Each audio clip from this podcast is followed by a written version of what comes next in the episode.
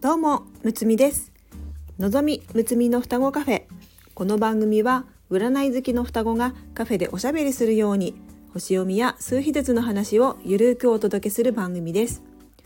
星読みや数秘術を日常的に取り入れて自分らしく生きるヒントになれば幸いです。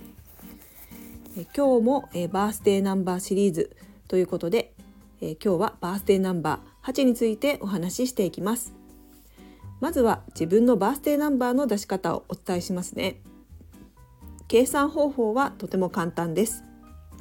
生まれた日を1桁になるまで足し算します。例えば15日生まれの方は1たす5は6ということでバースデーナンバーは6となります。11日生まれ22日生まれの方の場合は、えー、ゾロ目なので、えー、そのまま、えー、ゾロ目のままバースデーナンバーとします。バースデーナンバーはその人の持った才能を開花させるための武器や強みを表します。またライフパスナンバーをサポートする性質を示します。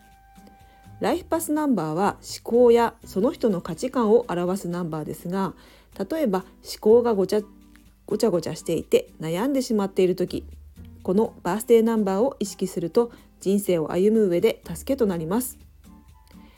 まだ自分のライフパスナンバーがわからないという方はまずは、えー、ライフパスナンバーシリーズを、えー、聞いてみてくださいね。では今日はバースデーナンバー8ですね。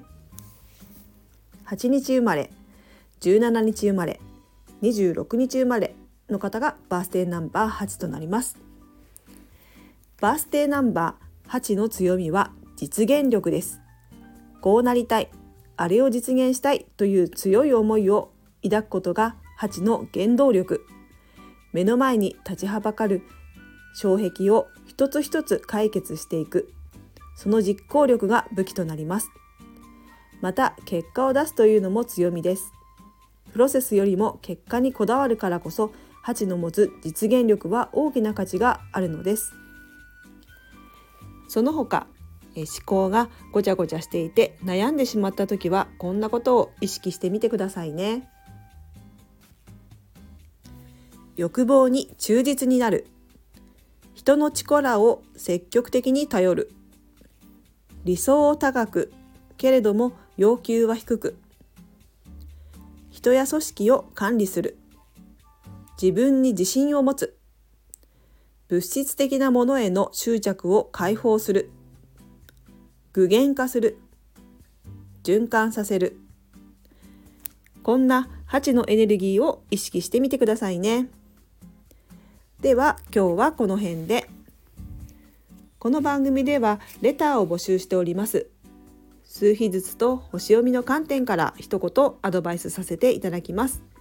ぜひ何かヒントになればと思いますのでレターを送ってくださいね。お待ちしております。最後まで聞いてくださりありがとうございます。いいねコメントもありがとうございます。